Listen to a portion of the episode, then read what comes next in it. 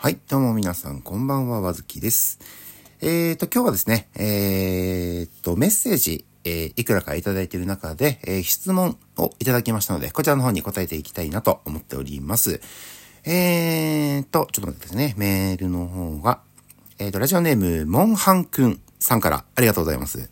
え、モンハンの話、前した話ですね。モンハンの話。モンハンの話楽しかったです。え、ちなみに、わずきさんは映画見ますか？自分は映画が好きと言いますか、考察的なものが、えー、好きなんです。答えがないものに対して自分なりの考えを示す、みたいな。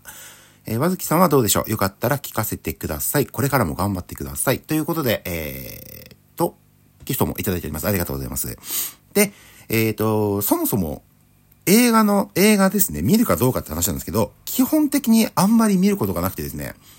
これまでの人生の中で、映画館で、まあテレビとかでね、たまにやったりするのはまあ例外。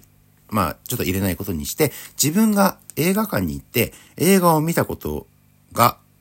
ありますけども、二つ、二作品だけなんですよ。で、えーと、何かというと、まあ、あの、鬼滅の刃の無限列車編。これが一つと、で、もう一個はね、あの、だいぶ古いんですけども、エヴァンゲリオンの新劇場版、はですね。この2本だけ。で、えー、ですね。それ以外実は見たことがなくてですね。で、で、この2本、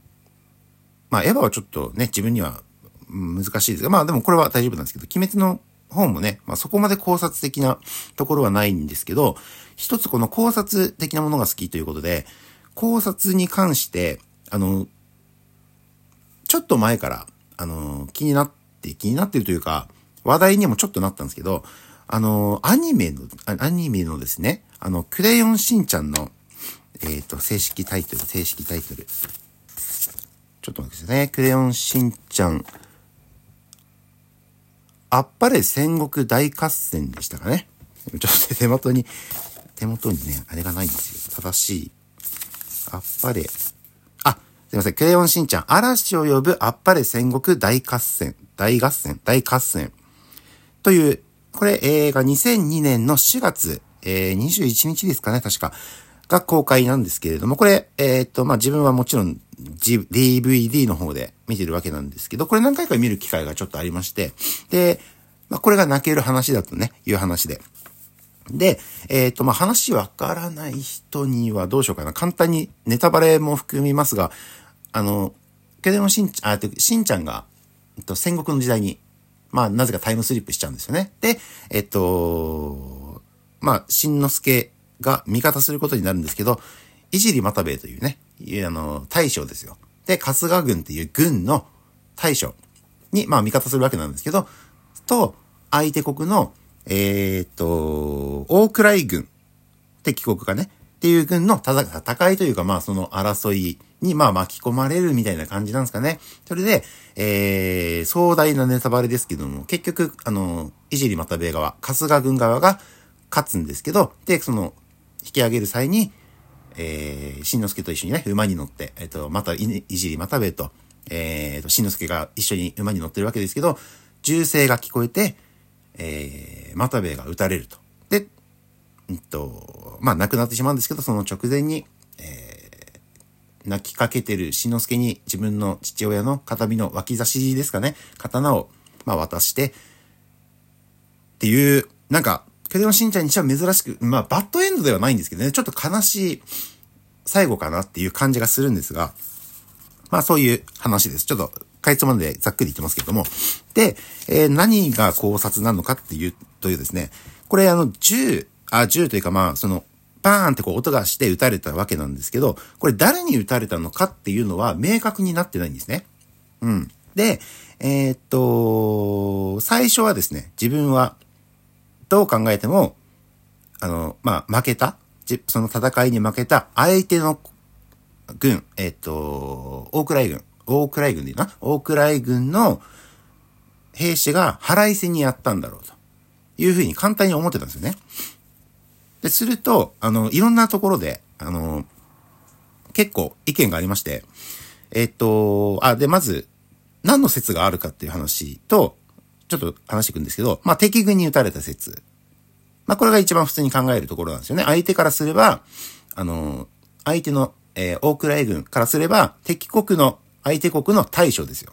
なんで、狙う理由は十分にあると。まあまあ、それはもちろんそうなんですけど、ところが、あのー、なんか、状況ちょっと詳しく覚えてないんですけど、又部、いじり又部の右側にいたはずだと。右側っていうのはまあ、えっ、と、そのいじり又部から見て反対側、右側にいたはずだから、まあ3時の方向って言っていいのかな？にいたから、で、えっ、と、いじり又部は左胸を撃たれていると。左胸。撃たれているから、角度的におかしいんじゃないかという話がある。矛盾してるんじゃないっていうところですよね。で、あと、えっと、本当は、あの、いじりまたべは相手の敵国の大将の首を、まあ普通戦国時代ってね、相手の首を取ってそれを持ち帰るっていうのが、まあ勝った証だ、みたいな感じなんですけど、まあそこにクレヨン、えっと、しんのすけがいたので、で、しんのすけが、もうこの人は悪いことしないから、やめ、あの、そういうのやめようよみたいなことを言ったんですよね。それで結局曲げを持って帰る。曲げを切って、曲げを持ち帰るっていうことなんで、えっ、ー、と、まあ、命を一応助けたわけですよね。えー、助けたという言い方も、お情けをね、かけたというか、いう感じなんですけど、で、自分の、えっ、ー、と、大倉軍からしたら、自分の大将を助けた人を撃ち殺すか、そういうことするかなと、うん、いう意見もあって、ただまあ、恨みで、いや、でも、助けたは助けたけど、ね、自分負けたから腹いせにやったんじゃないのかなっていうふうな気もしないでもないですけど、その、撃たれた位置がね、やっぱり違うんで、やっぱ違うのかなっていう話もちょっと思いました。で、二つ目、味方に撃たれた説。で、えー、っと、自分の軍のいる位置からすると可能性あり。まあ、列になって、こう、ダーって馬でね、確か歩いてたんで、まあ、後ろとか、前からとか撃たれれば、まあ、左胸から撃たれるのは、まあ、間違え、撃たれるのもおかしくはないかなって思うんですけど、そもそも、自分の軍の英雄であるこの又部、まあ大将ですよね。英雄である又部を撃つ理由がないと。ね、撃つ必要ないじゃないですか、正直。恨み持つ人多分いないと思うんで。英雄ですから。恨み持つ人がいないだろうから多分違うんじゃないっていう話。まあこれはちょっと考えてはなかったですけどね。で、三つ目。この説が一番有力なんじゃないかと。時空を超えて過去からやってきた弾に撃たれた説。これ、パッと聞くとなんかよくわけわかんないんですけど、あの、死ぬ直前に、又部が一言、一言というかまあちょっと長いですけど、俺はお前と、あ、しんのすけに向かって言ってます。俺はお前と初めて会ったあの時、撃たれて死ぬはずだったのだ。だが、お前は俺の命を救い、大切な国と人を守る働きをさせてくれた。お前はその日々を、あ、日々じゃない。えお前は、あ、その日を、そのことを俺にくれるためにやってきたのだと言ってるんですね。で、一番最初、えー、又部は本来、早い段階で相手の兵士に撃たれて殺されていたはずだったと。本当はですね。ところが、しんのすけが、しんのすけたちがこう、うまいことやってきて、まあ、えっと、運命が変わって生き残ったと。で、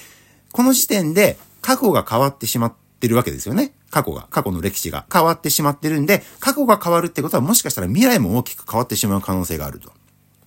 で、それはまあ望ましくないわけですよね。で、えー、っと、しんのすけが来た時に、えー、兵士の撃った弾がへ、しんのすけが来た時に、又部を殺す、あ、又部を撃つ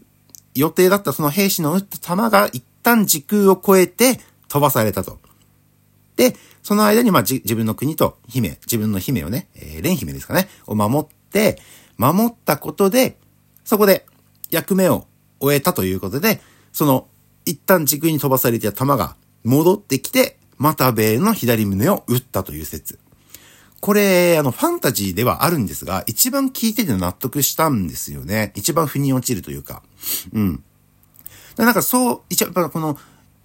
亡くなる直前にしんのすけに言ったこの言葉を聞くと、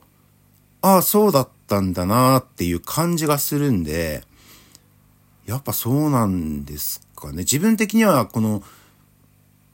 三つ目、三つ目ですよね。三つ目、そう、時空が超えてやってきたっていう説が一番有力なんじゃないっていう、あのー、誰かさんの考察を聞いて、ああ、なるほど、そうか、と思って、最初の意味がわかんなかったんですね。最初の意味ってこの、又部がしんのすけに亡くなる直前に言った意味がわからなくて、えー、聞いてたんですけど、で、何回かこう見ていくうちに、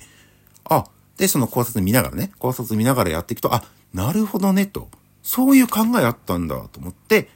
で、改めて見るとやっぱりそれっぽいんですよね。うん。で、なんか四つ目で、あの、えー、っとね、未来人が撃った説みたいなことあったんですよ。で、あの、なんか、ね、理由としてはなんかその甲冑を着てるんですけど、い石今食べがあって、その甲冑を貫けるような技術の、えー、と、銃弾？銃は、